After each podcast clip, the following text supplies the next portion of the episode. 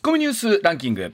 時事問題から芸能スポーツまで突っ込まずにはいられない注目ニュースを独自ランキングでご紹介します、はい。ランキングをご紹介する前にまずはスポーツの話題です、プロ野球阪神タイガースの近本浩二外野手は昨日の広島戦で4打数無安打に終わり、うん。連続試合安打は30でストップしました。30ね。はい。30でスポストップしました、はい。まあ、3対0であのアンダーソン投手にも完敗ということだったんですけど、はい。やっぱりここまでね30試合連続でヒットを打ってるってこと自体がとてもすごいことなんですよ。うん。でここから33試合までの記録に向けてというと本当に1打席1打席のしびれ方、しびれ方がうん。変わってくるとは思うんですけど、まあ、それでもねここまで30試合つながってきたってこと自体がすごいと思いますうん。し、まあ、昨日はさすがにアンダーソン投手がすごかった。うん。はい。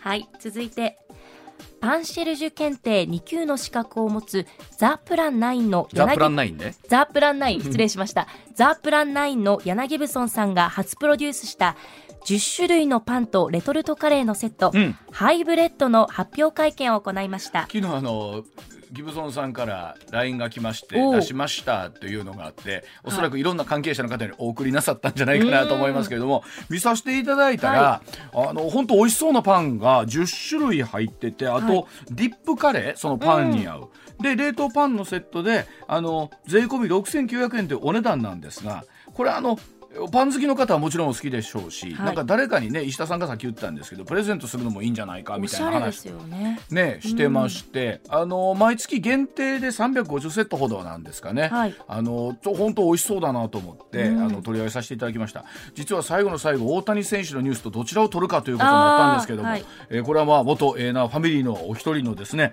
えーギブソンさんこれまあ おそらくまた人気になってくると思うんですけれども、うんぜひ機会ありましたらねアクセスしてみてください。はいブレッドということでして、うんあの冷凍パンっていうのもなんかすごい人気だっていうのもねこの番組でも少しお伝えしてたりもしたんですけれども、ね、楽しみでございますね。はい、ではニュースの方行きましょうか。はい、それではニュースランキング、まずは第5位です。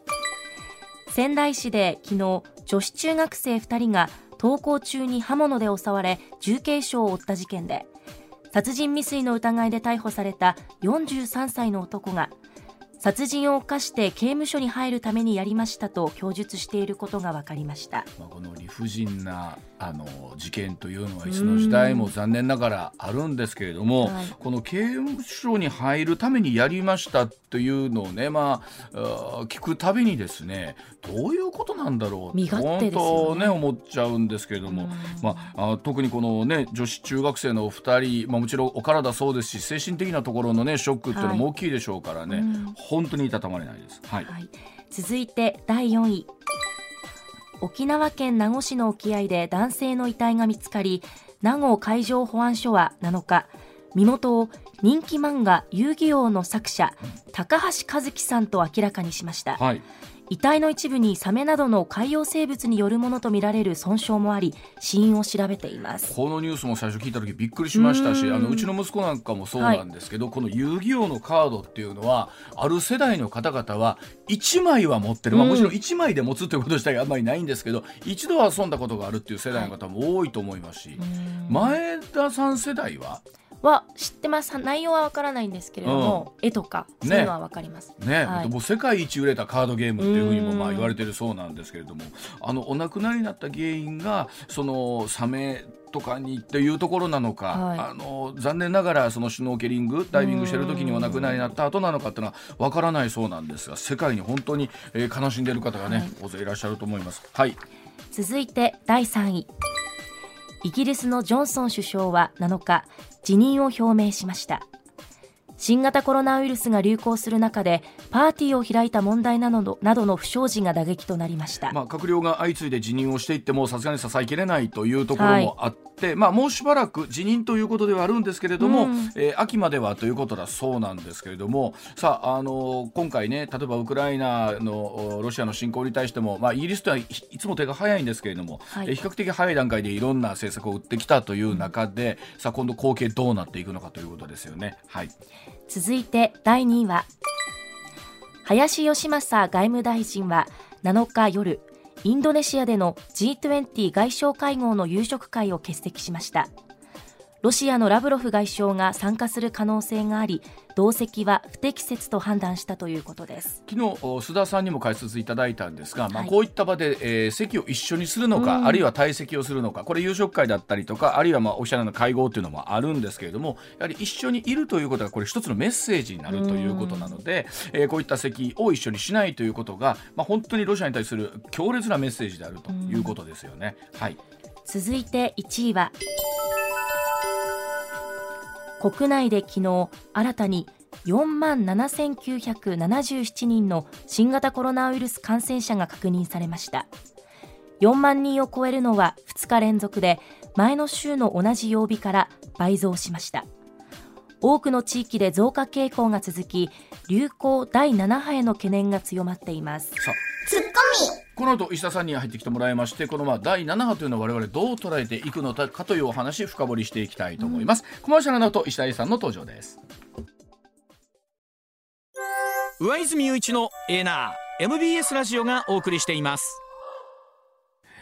さあ時刻6時25分回りました。ここからは石田英二さんでございます。石田さんおはようございます、はいおはようございます。よろしくお願いします。さあ石田さんには早速この話題から聞いていきましょうさあ全国的に感染者が急増してきました、置き換わりが進み第7波突入かでございます。え東京都では7日新たに8529人が新型コロナウイルスに感染していることが分かりました。え先週木曜日より4908人増えて2倍以上となりましてえ東京都の専門家会議第7波に入ったとみられるとの認識を示しています。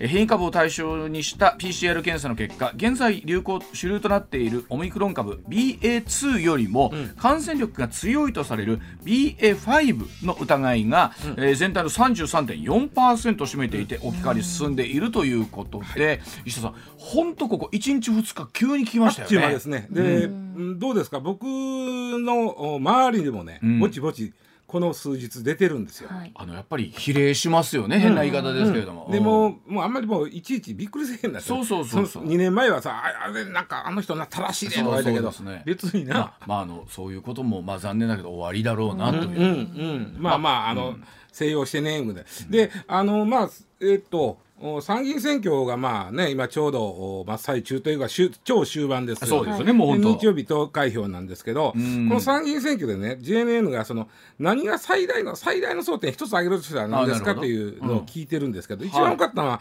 経済対策、そうですね物価問題ですよね。あと少子化対策と社会保障問題。これがまあ2位同率2位やったんですけど、うん。コロナがですねほとんどなかったんです。ちょうどなんていうの公示された頃ってなんかす、落ち着いてる感じでしたしいね。やまあでもこれこのアンケート取ったのはこのこの間の2日3日土日。この間の土日で取ってるんですよ。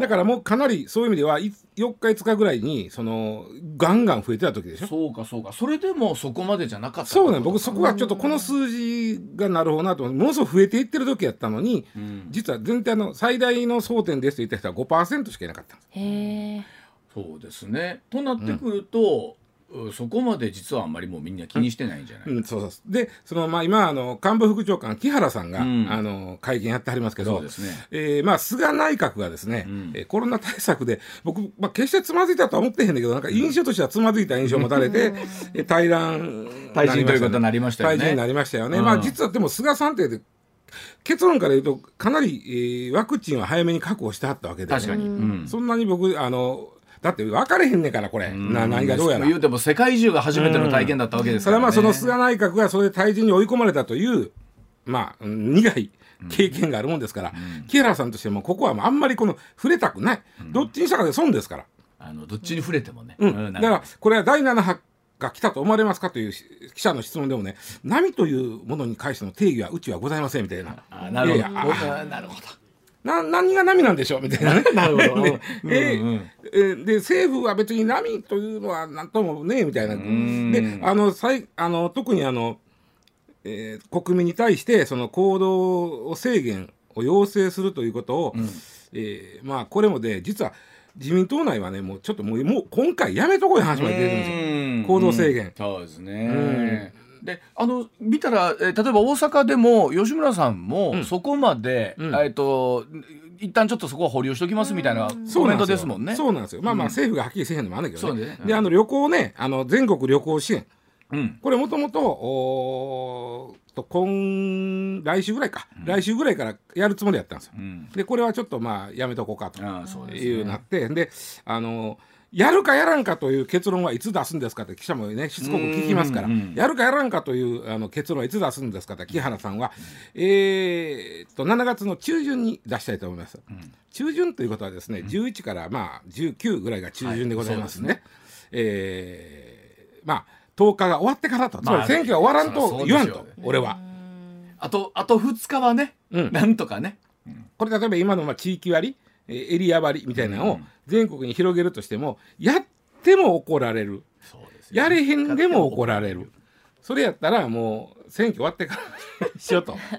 いやそれ結局例えばもうずっとこの番組で言ってましたけど、第2類から5類にいつのタイミングで下げんねんというお話があって、選挙中はやらないだろうって言い続けて半年、そう。選挙終わるまではやらないだろうと言い続けて半年、もうもうその選挙はあと2日で終わるわけですから。ね。そうそうそうそういやまあまプライベートの話ですけどまあその、えーまあ夏ね、まあ2年間、あの競馬の旅に行ってなかったんですよ僕は。あなるほど。競馬の旅。コロナがあって。で今年行けるなって、はい。仲間内で、ん。行こうぜとか言うてたら、またこうなってどうなんねやろない話をね、いやだからねあの今までの第6波までの、うん。なんかいろいろな思いがあるじゃないですか、それこそ、まあ、多くのところやっぱ飲食店さんというところに、ん。えーまあ、もちろんえー支援も行ったし厳しい状況もあったし、うん。うん。うん。さああれをまた繰り返すのか。そ繰り返さないのか。でももう世の中自体はもう大きくう繰り返さない方に舵を切ったわけでしょ、そうなんですよ。でまあ、うん。ちょっといろんなことがここからまたいろいろあるんですけど、まあその今まあまあ二類相当、ですよね。二類、でも五類でもないですよ今。うん。あのあ新型インフルエンザというえあのカテゴリーを作ったんで、ん。まあまあ二類ほぼ二類、ん。で東京都の医師会なんかはもう五類寄りにしてくれと。したらええんちゃうかと。うん。えーっとこんあの患者が出ましたという届け出だけは、うんえーお医者さんから保健所にします。うんであとはあのい今で言ったらその公費で、うん。えー治療をしますよね。そうですね。はい。ここれはこの2つだけを残して、うん。それ以外はもうインフルエンザと一緒にせえと。そう。そうそういう柔軟な対応はできないもんなんですかね？それを東京都の医師会は、そうせんした方がええよと。これ、うん。なん例えばかかったら何日間必ず休まなあかんとか濃厚接触者の人は必ずこうせなあかんとか言うてたら回らんよとこれ。変わらないで実際、まあ、あのある程度はね事業所に判断任せるみたいなところもありつつですけど、やっぱり事業所としてみれば厳しい方の判断で取るケースも多いですもんね。うんうんこれ以上感染がやっぱ広がったらとかで。第6波の時に思ったんがその保健所もねもうパンクしてたからあの時なんですよ。そうなんですよ。実際その僕の友達は保健所から結局一つも連絡ないまま、えーかんもう治癒したの家で家の中でいやそうやと思います。はい、でそれそれこそ例えばもうご同居しておられたらみなし陽性とかもそうじゃないですか。もうそりゃそんだけ近くにいて熱出て喉痛いんやったらそりゃそうでっしゃろうって。東陽性いうことは機能してへん。ってことやからねそういうことです。あのかね見てないわけですから。見てへん。わけやから。ということはもうそこは諦めてその発生あ出ましたよとだというのはこう波がねやっぱり、あだいぶ減ってきたなとかあるから、な数とあとあの公費負担にしないともうお医者さん。行けへん。人が出てくるとまたこれややこしいん。で、えーやりましょう。だからおえあの結局上のところでしっかり定義をしてくれなかったら、うん。うん。あの仕組みはそこに紐づいていくわけじゃないですか。そうなんそうなんですよね。となるとその大元の仕組みのところを変えてもらうことには、う下は変わっていけないし。そうですそうです。でまあこれ BA.5、新しいやつに関してはもうあのまあ変な話先に いろいろ患者も出てた諸外国の例で、ん。ある程度分かってきてるんだけども、えー非常に移りやすい、あみたいですね。えーそして潜伏期間が短い、うんえーまあ、2日ぐらいで出てくんちゃうかと。で僕の周りなんかでやっぱり熱出てるな、ああそうですか。うん。うん。うん、38度ぐらいやけど、うん。熱出てるわ。うん。それでまあ咳はちょっと出るがぐらいで、別にその僕の周りやからその60ぐらいの人も多いんだけど、まあそんなに、ね。えー偉くなってない。でえっと、この BA.5 の特徴として最大の特徴はワクチンが効かないっていうのがあるんですよ。ここですやん。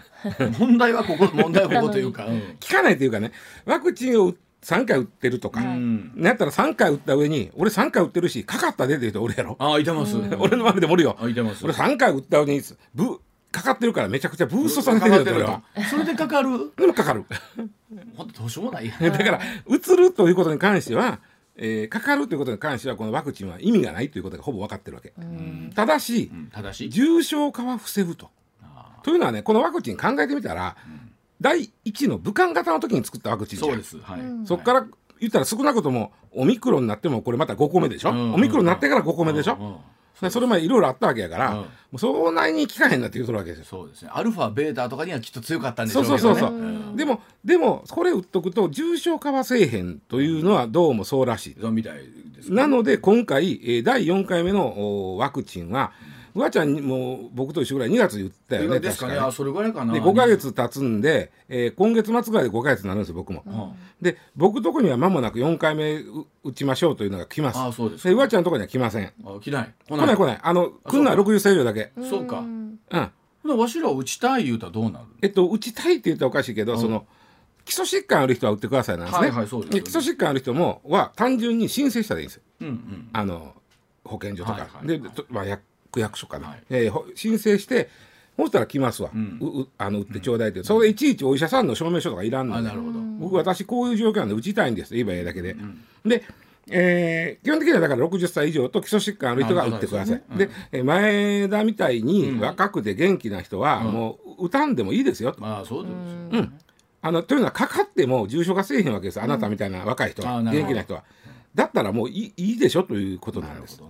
で、えもうだから全員接種からもう方針転換してるんですよね。4回目からは。でね。でこれもあの諸外国の例見てるとあのほとんどおかかるということを防いでないと。まあだからかかったは A がその重症化をさせしないようにする。てないしてないとどうもとおあの高齢者も、うん。だったら高齢者だけ打っといた方がいいよねっていうことなんですね。結局だからこれをねあの感染者の方が増えてくるとかっていうデータもあるじゃないですか、また例によって。えとはいえも結局これの繰り返しでしょ？そうです。ずーっと、これが8か9か10か知らんけど、うんでまあちょっとだけ今後これからまあこれからも間もなくですよ、もう来週ぐらいからこれがあの、まあ、話題になってくるのが、医療従事者とか、まあ介護関係者。ですね。60未満の人うん。はだから打たないんですよ。で医療関係者の中にはそのいやうつるんはうつるんやから、うんうん。打っときたいなという人も言いらっしてゃるわけですよ。ね。うん。でも基本的にはそう例外は認めないはずなんですよ。あーいやその人は基礎疾患があったら別ですよ。うんうん。基礎疾患がない60未満の人を、で例外的に打つかどうかっていうのは、そんな話出てないんでね、特にじゃあ今度は介護の人はどうとかなるやん、はいなりますね。で。介護の人はね打ちたいと思うんですよ、本人はまあその重症化せえへんでも、本人から入所者に移るかもしれへんああ確かに。そうですよね。ね、だからなんぼ重症化を防ぐワクチンは防ぐ豊かって100%じゃないはずなんですよ、うん。だったとしたら介護施設の人は移さないという意味では、ただ何もワクチン打っても移るんでね、まあそうですそうだそうなると、まあ、介護の人も別にワクチン打っても移るんやから、うん。もういいじゃんっていうことですよ。という部分のその、うね防ぐという部分と、うん。それからこの経済という部分ですよね、えーその行動制限みたいなものを、えー果たして我々はしなきゃなんないのか、うん。えーそういうなんかメッセージが来るのか。もうもうおそらく政府は全くする気ないんで、ないでしょうね。行動制限は、うん。今見てたら、えーもちろんこれ、思いのほか、ワクチン打ってても重症化するやなったら別やけど、はいはい。うん。少なくとも今の BA.5 見てたら、ん。そないに重症化もせえへんし、病床逼迫もせえへんし、うん。となったら、高齢者の方を4回目、えーまあ、僕もそうなんだけど、60以上の人とか基礎疾患ある人を4回目、とっとと、うん。あのやってもろて、ん。えー重症化を防ぐ一方で、もうあとは経済回していくと、うん。いうことになるんちゃうかな。となってくるとですよ、まあ、経済回していくという前提になってくると、まあ、もしかしたら僕らにしても、う今日明日かかる可能性ってあるじゃないですか。そこももう分かった上で、ん。例えばその会社だったりとか、うんうん。いわゆる事業所の仕組みを作っていかなしゃあないってことですよね。そう。そうそうそうただまあできるだけ例えばね、あのマスクはじゃあしといてくださいってそれができるじゃん、うん。はい。そういうことだと思うわ、ん。もうそのぐらいやわ。でも暑いしなあいう話もいやだからなるしね。家の中家の中で建物の中ではまあやっときましょうかみたいなことになるかもしれない。あとそうそう学校とかが、まあ、またこれ増えてきた時に、いわゆる学校閉鎖とか、まあ、夏休み期間に入りますけどね。そうです。うん。夏休みから入るんでね、まあそこはないけど、その問題は言ってもまだ今日8日でしょ、うん。あと1週間以上あるわけまあ、ですよ。学校行きますからね。ねまあ10日ほどあるわけでね。うんうんだからそうなると、学級閉鎖とかあり得るよね。これあの例えばよ世論というものをどう見るかなんですけど、まあ、もちろんやっぱりそれでもなんとかあまり人が出んような仕組みを作ってくれよと思う人もうんいらっしゃるかもしれないしうんうんうんいやいやうんはっきり言ってなんか今みんな政府見てると選挙終わるまではこの話題触れてほしくない感じなんですよ。あのそうですな感じですよね。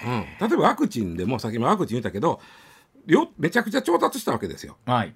そうでした。ちなみにあ、まあ、アメリカとイギリスに、まあ、ワクチンの会社あります、ん。で、まあ、武田の場合はあれ、えーこっちで生産を委託してもらってる、うんうんうん。えー国産ではないわけですね、はいそうですね。つまりアメリカとイギリスのワクチン会社から8億2000えじゃあは大方9億回うん。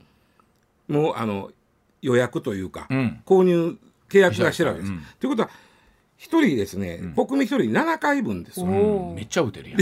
今3回は一応まだやってへん人もいてるけど、まあ3回で4回目になろうとしてたら、めちゃくちゃこれから捨てることになるんです。そうですよね。うん。そうですよね。もったいない。あの他の方にお他のお国に回すいうわけにはいかんのかな面白いね。これがね、うん。途上国の人って、そのやっぱり日本ほどね神経質になってないんですよ。そうでしょうね。もうまあ社内はそもそも警戒してないですよあんまり。それはあのそれこそ国民性とかの違いってあるでしょうね。まあ、はっきり言ってもらうとね、今ワクチンあげてうん。おありがてえというのは中国と北朝鮮ぐらいですわ。ああそうですか。そうそうなるともうどうやねんって話でしょ。そうですよね。いやあのーでもほんまにこういうふうなことがまあこれ残念だけどさっきも言いました繰り返しになるんだったらどうしていくかということと、あの結局行動制限みたいなものっていうものは、えー今後よっぽどのことがない限りもう制せえへんと思うね。限を取っていかないでしょう。少なくとも今のこの BA.5 というウイルスに対してはもうあんまり行動せえへんせえへんと思うんですよ。うん。うん、ただボタンがねワクチンさっき言ったように1人7回分あって、まあ半分以上捨てることになります、これ2兆4000億か使ったから、1兆2000億ぐらいは捨てることになります、ん。でもこれはね足らんくなるリスクを考えたら、まあまあそうそうですよね。抑えてきたかったよな、うん。これ分かるんでね,、はいそうですね。ででもうまあかなんのがそのワクチン作ってる会社ですよ、これまあこれ2兆4000億は入ってきますけど、以降入ってけへん可能あ性あ確かに。そうやね。でも一生懸命日本なんて今かまだ未だに開発しとんねんで、ね。武漢株で、そうです武漢株で？そりゃそうやんか。そうか武漢株で武漢株でで、まあ、開発っていうかその治験やってるわけじゃないですか、うん。治験の最中やから、まだ言うても2年ですからね。そうそうそうそう。ということはいかにワクチンビジネスってやっぱり脆弱かいの分かるやろ。これなかなかワクチンビジネス難しい。あとあれは石田さんよう言われる経口薬これはあります。これはあります。だここっちをもうちょっと早いことね、うん。あの、えー、町のお医者さんでも出せるぐらいにしてくれたらそだいぶこっちは楽なんだけどね、うん、あの、ああのあコロナでなほなこれ飲んどいてくださいいうのがそうそうそうそうそう。そうあったら一番ええわけでしょ？そうそうそうそうであるんですよ実際、あのウイルスの量を抑えれるやつとかあるから、これをもうちょっともうちょっとなんとか手軽にとは言わんけど、うん。えー、町のお医者さんに行きゃ出してくれるぐらいそうにそうそうそう。なったらだいぶちゃうねんけどねそうでしょうね、でこれなんかは何な何が最後ハードルなんですか？そのいやいやありますよ。だからやっぱりその大きな病院行かなあかんとか。とか、うんうんうん。でまたおお高いんいや保険効くから。か。ら、そうか今はね、うんでもこれがまた、えーそれこそ2類から5類になったうんぬんだ。そうそうそう。そそしたら、うん。5類になったらこのお薬も自分のお金で買買えなあかんと。それが一体いくらなのか。なのか。案外高いなってなる。これが案外高いななると。ほなちょっとやめとこうそかと。うそうそうそう。だから東京都医師会が言うようにそこはん。今のまま残して、そうでしょ？うん。それ以外はもう5類相当でいいんじゃねえかと、そう。そうだからいわゆる都合のええところだけ取りたいはありますよね。東京都の医師会が言ってるのは 2, 2箇所です。えーまず公費で、えー、と治療する。するそれと、えー保健所は何人出てるか把握する。する。うん。この2つを残して、ええ。あとはもうインフルエンザと一緒でいいんちゃいますかだからいわゆるその柔軟な運用とかがね、はい。えーこの7波以降7波と言われる以降、やったらええなと思うんですけど、僕ねいい提案やと思うんでね。いや本当そう思います。ん。ちょっとほんまに検討してもらいたいはい、ではあ続いていきましょう。時刻6時43分でございます。さあ首相が国の破産宣言をしたスリランカのお話でございますえ現地のメディアによると今月5日えスリランカのえー、とウィクラマシハン、まあ、ウィクラマシンハ首相が国の破産を宣言したということなんですね、スリランカでは新型コロナによって主要産業であった観光大きな打撃を受けました、さらに、えーロシアのウクライナ侵攻などによって世界的にエネルギー食料医療品などが高騰しまして、まあ、連日にように政府に対する抗議デモが続いていたそうなんですよね、で首相が議会で演説しまして年末までにインフレ率が60%に達する見通しだなどとしてこのお危機的状況を長期化するということでスリランカがどえらいことになっていあの4月にスリランカがおそらく破産しますと。るやりました伊佐さん。言ってたでしょ、ん。でもう、まあ、実質ねその翌月う5月かな？5月にはもう実質もうデフォルトしたんですよ、もうお金入らなくなって。で今もっとひどくって外貨がない。外貨がない、ない、振ってえーそこをついたついた。うん、だからもうあのスリランカって、えー実はね農業国なんだけどもちょっとそれも政策で失敗してね、農作物も満足に作れなくなってるんですよ。あかんがな。だから農作物も輸入。で一番は100%燃料は輸入なんですよ。でそれを支払う外貨がない。外貨が振って振って。だからあのガソリンスタンド行っても3日ぐらい並んでも入れてもらえない。ええ。並んでるうちに車の中で熱中死した人も熱中症死した人も、え待ってる間このガソリン届くの待ってるわけですか？そう。でもそれ払うお金ないんですそう。よねだからない。でまあ暴動が起こってます。怒ってますよね。当然そのこと暴動起こってます。そりゃそうですわ、ね、そりゃそうですわね。うん、暴動ええええとは言わんけどもいやいやうん。我慢できへんなってくるわね。でまあそんな状態なんですけど一つちょっとね順番に話していきましょう。スリランカと言いますとお去年3月名古屋の入管で、えースリランカの女性がえーまあ、具合悪くなってたのにまあその、えーまあご遺族とか曰くちゃんと見てもらわれへんだから死んでしもたとありました。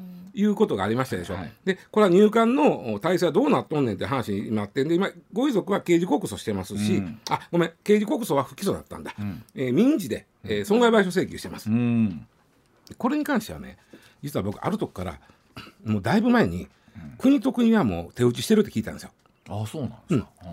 国と国。日本との外務省とスリランカの外務省は手打ちした、はい。何で手打ちしたか言うたらスリランカからの技能実習生の受け入れ枠を大幅に増やすということです。これは実はそれに沿ってもう募集もかけた企業うん知ってるんで結構な数。もう5倍ぐらいに増やしたかなあの時。でこれで増やすということで手打ちです国国と国は。そででもご遺族は違う話。まあそれはまあいご遺族はご遺族です。ですよね。で国と国としてはもうこれ以上そこはもうもういやいや言わない言わないと。その代わり技能実習生増やしてねと。いう、でこの技能実習生を増やした時に,、まあ、にだからスリランカから今結構来てはるんですよ、で企業のお評判は割といいスリランカの方。スリランカの人は優秀やと。ああ実はねあのアジアの中でもかなり教育に力入れてる国なんですよ。ううん。ん。あの義務教育もね日本と一緒です。9年です、うんああそうなんですね。そうなんです、はいはい。で識字率ももうほぼ9割じゅ十分超えてるんで。まあなかかなりあれですよね、あまあ、若い人はほぼ全員、ん。もう100%に近いぐらい識字率が、で、えーまあ、あと人間的にとかキャラ的にも割と明るい人が多いです。まああったかいところだから、まあまあ。うん。あの社交的な人が多いんで、うん。で途上国の中で平均寿命は高いということで、えーそういう技能実習生とかの方来ていただいても比較的あいい人材やなということになるわけです、うんそんな国なんがなんで破綻したかという話ですここから本題になるんですけどまあそもそもねに人口2200万で北海道よかちょっと小さいぐらいです。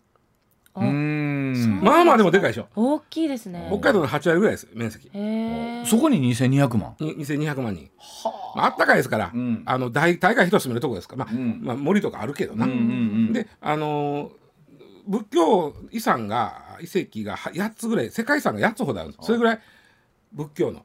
だから観光観光が主な資源でもあるわけですよね。でもともとなんでこの国があかんくなったか言うたら、うん。一族支配が長かった。えこれ一族もねちゃんと選挙してるんですよ。うん。選挙してるんですよ。うん。でも常にこの一族は強い。うん。でその野党が逆に言うと弱い。あー。なんかどこぞの国となんか。これね今からはしゃべることとちょっと似てるんだよねどこぞの国と。でその一族が強いのに、その経済的な政策が失敗ばっかりした、ああの場当たりものすごい場当たり的な政策ばっかりした。なんかでそこの分はどこぞの国と似てまんの？うん。そうなん唯一違うのは、はい。海外からの借金に依存した。あ海外から借金して、まあ、今どこぞの国は国民から借金してますけどそうですね。海外から借金してこのお金を場当たり的に使った。うん。で財政がずっと赤字やった。これがまず最大の原因です。でもそうですでもよそから借りてたんじゃ償還できないですもんね。返せないですもんね。そうですそうです。まあ日本の場合はどこぞの国やけど日本の場合は国民から借りてますから国民それからですからね。はね、まあ、外国から借りますからこはいれ偉くなるんですけども、で、まあ、思いつきで政策して偉くなった、うん。で、えーもうさすがにどんどんインフレがなっていったんで、ん。今年の4月にん。初めて政権が見たら転覆なって変わったはいけど時すでに遅しですよ4月なんで、そうですね、もうだって俺その前に破産するよって言ってるわけやねんから、だからいくら変わってもそりゃ急にね、なんちゃらが変わるもんじゃないもんな、まあほんでまあそのとにかくその2010年代の後半ぐらいから経済がもう行き詰まってますね、もうだからかれこれもうですね。5年ぐらい。おそうですね、ですね10年でですもんね。でそこにあの観光業を中心のところにコロナが襲ってきた。外貨が入ってこない。いかれこれですねこれもでまああとまあインフレ率が今5割です。うん去年より5割上がってます。えしかも60%って話も、まあ、それからね、あの首相首相が、まあ、今5割やけど、年末もね、6割いくと思いますって、割とね、そんなね、だから日本なんてさ、なまあ5%ぐらいで文句高かんで言いそうや、あの人ら。これでもそうやったらごだあんたのせやがないう話に国民はなりますよね。いやこの人らじゃない、その人の前、前か。前。たまったもんじゃないですねこの人。そうでしょ、うで、お米なんてね、もう6倍ぐらいなってるだって、いかにもお米取れそうやのにね、もう。確かに。買えないですよこれもね、有機農法に変えたんですよ。有機農法に変えたくせにすぐに、あ、失敗やと思って、うん。いやあの肥料輸入禁止とかやってもんやから、もう何にも育てへんのあらららら。なんなんこれ？あのすいません本当よその国のことですが場当たり感はありますよね、ものすごい場当たり感。うん。でまああとはね中国が悪いんだ。あ債務の罠っていうの聞いたことあるでし。ょ、はい。これこれです。中国っていう国はこういう国見つけたら、ーうん。貸したる貸したるとにかく貸すと、しかもここはね場所的にすごい大事な場所なあの、一路一帯にとってはあそこはもう要要所。要所ですよね、だからあこれ港欲しいから、はい。金貸したる、はい。なんぼでも貸したるで、はい。で返されんなったらじゃあ港ちょうだいって言うたんですうよわまあだから99年借りるみたいなね。で結局どうなってるんですか？今その港は。港はだから中国99年間。中国。99年で終わる。うん。のかな。まあまあ、まあだから99年経ったらどうなってるどれ分からんってことですよね。うん。うんでこれでも実際石田さん国がね、うん。このしあのいわゆる破綻をするということになってくると、うん。国民生活はこう現実的にはどうなっていくんですか？一番やばいのは、うん。えー警察がな動か動けなくなる。お金がないから。公務員の方に給料が払えない、うんうんそうなると法律とかルールがなくなります。警察ほな暴動起こり放題じゃないですか。だから無法地帯になる。はあ。うちのスタッフが言ってましたけど北斗の剣みたいな状態というとギャッハギャング横行本当に。なテロリあとテロリストが逃げ込みやすくなりますね。ああそうか。らそこはテロリストのたまり場みたいになってしまう。ちょっと待ってこれこれ誰がどうしたらええの？これ今ねめっちゃ困ってるんですよ。IMF っていうところが普通はお金を貸したるって言うねんけど、国そ際通貨金うんのためには君とかあのあ再建計画を持ってこいって言うねんけど、はい。このまたねこの首相がちょっとのんびりしたこと言ってて、いやこの間までねうちあの危ない危なっかしいあの国家として交渉してましたけど、もうこれからは破綻国家として交渉せなあかんから、めっちゃ難しいと思いますねこと 言う言うてるんですよ。困ったなと思って。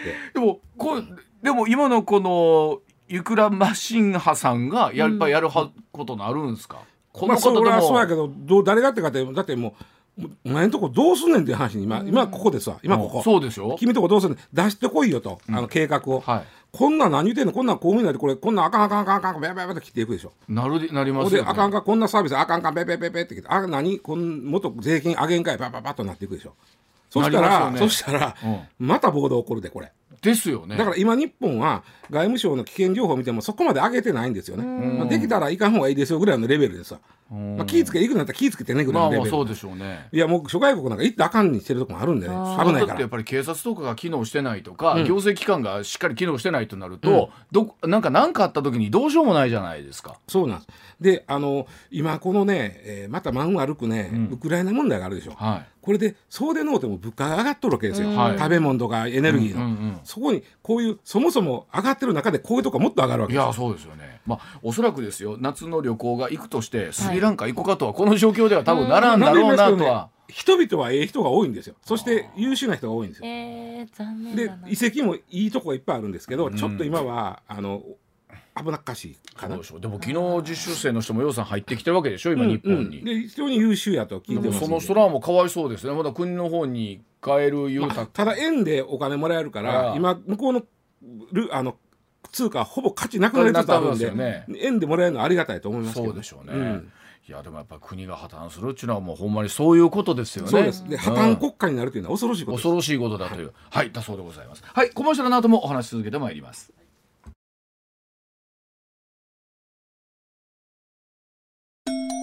上泉雄一のエーナー MBS ラジオがお送りしていますさあ時刻6時55分になりました。続いてはこちらでございます。カツオの烏帽子に気をつけてでございます、え昨日神戸市の須磨海水浴場で3年ぶりの海開きとなったわけなんですが今年全国各地の海岸で体長5センチほどのクラゲに似た生き物であるカツオの烏帽子というのが大量に漂着をしておりましてこれ注意を呼びかけてるんですね。というのもこのカツオの烏帽子が非常に強い毒を持ってまして素手で触りますと強い痛みやけどのような症状発症するということで神戸市ではもう見つけたら触らないようにでもし刺された場合は真水で洗うと悪化する恐れがあるので、はい。ライフセーバーに相談してほしいと、なんか怖い話でねあ怖いです。これ。も下手したらあの死に至っちゃうんで。えそんなに、うん。そんなことあるの、うん、もう亡くなってる人いてるんで。これはまあまあ本当に気をつけないからね毎年毎年ね今ぐらいちょうど夏休み前ぐらいになるとこのカツオの烏帽子話題が出てくるんですよ。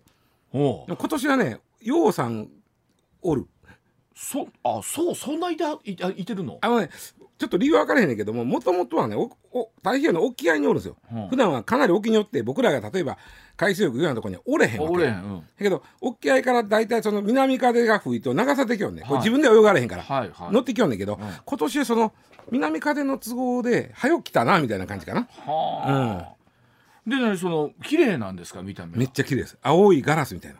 おちょっと触りだなりまんな。あ触ったらあかん触ったらあかん。はあで5センチぐらい今5センチぐらいかな。うん。あそもそもねこのカツオノエボシってもね分からへんだらね、電気クラゲです。別名そういう人なんか聞いたことあるなと。な。んかわかるわかる。うん。でクラゲってやけどクラゲじゃないんだこいつは。あそうなの？これがね僕もよう分からへんけどねあのであのね、ヒドロチュウヒドロ虫って書いてヒドロチュウっていうね、はいはい。あのなんというかな、うん。あの刺す細胞の方って書いて四方動物っていうのがおるんですよ。はい。脳を持ってないねこいつで一個一個の一個一個のこう刺すはい。動物がおるわけ。はでこれがか固まってあはクラゲのような形になっとんあへえ。だから自動車みたいになっててただこの不思議やでこの四方ヒドロチュウっていうのは。うん。俺は、まあ、車で言うたらねもともとは一緒の虫やねんけど固まった時に、はい。俺はタイヤやるわと、うん。俺はほんでハンドルやるわと。自分ら決めよるんですか？そう。俺はエンジンやるわ。すごいな。でそれで一つの、まあ、クラゲのようなものを作るように。でそこからベロローンと足があ50センチぐらい出る。出るうん。長いね、うん。これが気色悪いね、うんうんうん。でこれでとかで、まあ、要はそのヒドロチュウ自体がその四方動物なんで、うん。刺しよるわけ、まあ、イソギンチャクの一個一個みたいなもんですよあ。あんなんあんなんが固まってクラゲみたいになってきてるわけなんかあれですよね。仮面ライダーとかで石ノ森先生とかがすごいキャラクターにしそうな。でも脳がない。ちゃ。でも中来る。でも今写真で見たら、うん。すいません今ネットの写真で見たら確かに綺麗は、綺麗やろ？きれ綺麗やからあのそう、ビードログラスみたいな感じで。うんおまあガラス細工みたい。綺麗すぎてあまりちょっと怖いかなとも思ったりするな、青いね。青い。ブルーの。青い。であの足とビロンよりもその前上のとこがこうクラゲっぽい部分が綺麗でしょ。あ綺麗。だから触ってまうんだけどこれ触ったらあかんで。触ったらいかんねや。あかんで。もう電撃がは走るぐらいやから電気クラゲって言うんですよ。でもあれでしょ？その、えーよ要は触らん触れ、刺されて真水で洗うとあかんねん、ね、あかんかこれなんでか言ったらねあの浸透圧の関係なんですよ。は要は毒毒が余計に体の中入ってくる。真水で洗うたら、え水のな体内の方が浸透圧はい。あるの関係で中入っていくよ。えこれどうしどうしたらいいの？とかまあライフセーバーに相談する。いやいやとりあえずは刺された思ったらまずそその場からちょっと遠ざからなあかんだけど、うんうん。で海の水やと浸透圧が確かになんで海の水でとりあえずバーッと洗う。というか触ったら。あかん触ったえ振る。振る。振振る。でふできるだけそしたらその後お医者さん行くとか。ライフセーバー生産できへんだら。でこれねもう怖い一番怖いのがねあのスズメバチと一緒でアナフィラキシーショックなんですよ。マジで？2回目がやばい。えじゃあえっと一旦7時の時報の後、もう少しだけ詳しくお話ししてまいります、アナキフィラシアナフィラキキシーショックは怖いね。で1回目刺されてそれに対するまあ抵抗みたいなのを持ってしまったら、うん。そのおこ2回目にその抗原抗体反応が激しく起こってしまう、うっんていうことでその呼吸困難になって死んじゃうと。こんなそんな毎年これ騒いでました？毎年さ毎年毎カツオそんなノエボシは話はしてました？触っちゃダメよっていう。っていうのは。毎年来るんで。エボシ。うん。カツオネボシ。あのなんでカツオネボシか言うたら、カツオってさ、あの初ガツオってあの節句あの句があるでしょ、はいはいありますね、はいはい。えー目に青葉、はいはいはいはい、ね、でというのはまあまあ初夏なんですよはカツオって、うん大体こいつらも初夏ぐらいに来よる。うんう。んからはその時期がカツオの時期にねああなるほど。かっこしたらちょっとあの帽子っぽいでしょ、確かに帽子っぽいですね。ね、そのうん。カツオの時期に来る帽子っぽいからカツオのエボシっていうらしいんだ。でもなんかあれやねそのまあ海開きが3年ぶりだって言って、おそらく各海水浴場さんとかも、よっしゃ今年は言うてるタイミングで、またこんな大量発生される言うたら、かなんねこれね。でまあだから見つけたらいいけどさ分からんから分からんから。でで一番まあそれ完璧にしよう思ったらあのなんていうの？あの長袖長ズボンのピチッとあしたやつああるやん。のはいはい。あのライフじゃないラッシュガード。あそうそうラッシュガードラッシュガード、うんあれ着てたら大丈夫なんだけど、まあ確かに。あんなもんいちいちまたな。うん。そんなもん着てへんややあのでもね最近ねあのちっちゃいお子ちゃんとか、まあ僕らでもそうですけど、ラッシュガード着てる人多いですよ、あの日差しが強いから、あ僕なんかね海海まあゆ時々行くじゃないですか、うんうんうん。でやっぱり入りがなるわけよ。あまあ入りますよ。でそれで一番ええのはねクラゲよけのローション塗っとくねん。ーそんなのそんなんありますの？あ売ってます売ってます。へえようできてるよ。あのクラゲよけのローションであれどっかイスラエルかどっかが作ったと思うんだけどうん。あのーあのねちょっと細かい仕組みははいはいはい。忘れたけど、塗ることでクラゲが嫌がるんじゃなくて、うん。仲間やと思ってさしてこない、そう。そんなんあんの、うん、匂いなんですか？ねあのね一応ね日焼け止めになってんねん。へえ日焼け止め塗るように塗っといたらか皮膚のところに塗っといたらクラゲがあこれはここいつクラゲやと思って刺しにけえへんという。そんな単純なんですかへえなもうクラゲになりきるんですねわしらは。あれがねやっぱり夏一本持てたらいいですよ。あのねそんなせえへんだね。大体一本あのいわゆる日焼け止めのローションぐらいでほう。1200300円。さあそえー、あそんなんあんの？クラゲ止めの。クラゲよけ。あクラゲよけロこれはあーションの僕カツオのエボシにも聞くって聞いたことあるんで。はあ。えっとんなんなんんあのあるよ。あチューブ歯磨きチューブみたいなのに入って。あでもクラゲよけローション。あるでしょ。あるわ。1200300円ちゃう。あるある1500円1200円やわ。そんなもんそんなもん、うん、へこれ割とね効くらしいんであのラッシュラッシュガードやったっけ、はいラッシュガード。ああんなん大変や人はとりあえずこれ塗っといたらだいぶちゃうらしい。へえ。はあ。ほんまおもろい。いろんなまあまあそまあいやちょっと、ちょっと安心しちょっと安心カツオネボシだけのってクラゲって嫌やんクラゲ痛いもういやいやもう。あのようありません。あのお盆過ぎてねそうそうそう。あの見たらクラゲで。日本か行ってみな、はいクラゲだらけやで。だからそこに俺はクラゲやと。はい。クラゲに対して俺はクラゲやでと。思わすためのローションがこれなのよ。へえ 私はクラゲってなんか歌でありそうですね。はい、わかりました。ねだそうでございます。はい、お気をつけください。さあ、えー、7時40分頃からのおまけコーナーは Z 世代の夏のおアイテムだそうでございます。石田さん、クラゲよけが入ってるかどうかということですよね。クラゲよけが入ってでも私に刺さったんで今 Z 世代に刺さるかもしれないあそうやねあ刺さったあ刺さりました刺さってんのあクラゲだけに。情報としてねはい情報として刺さる1200円なんでだそうでございます。はい。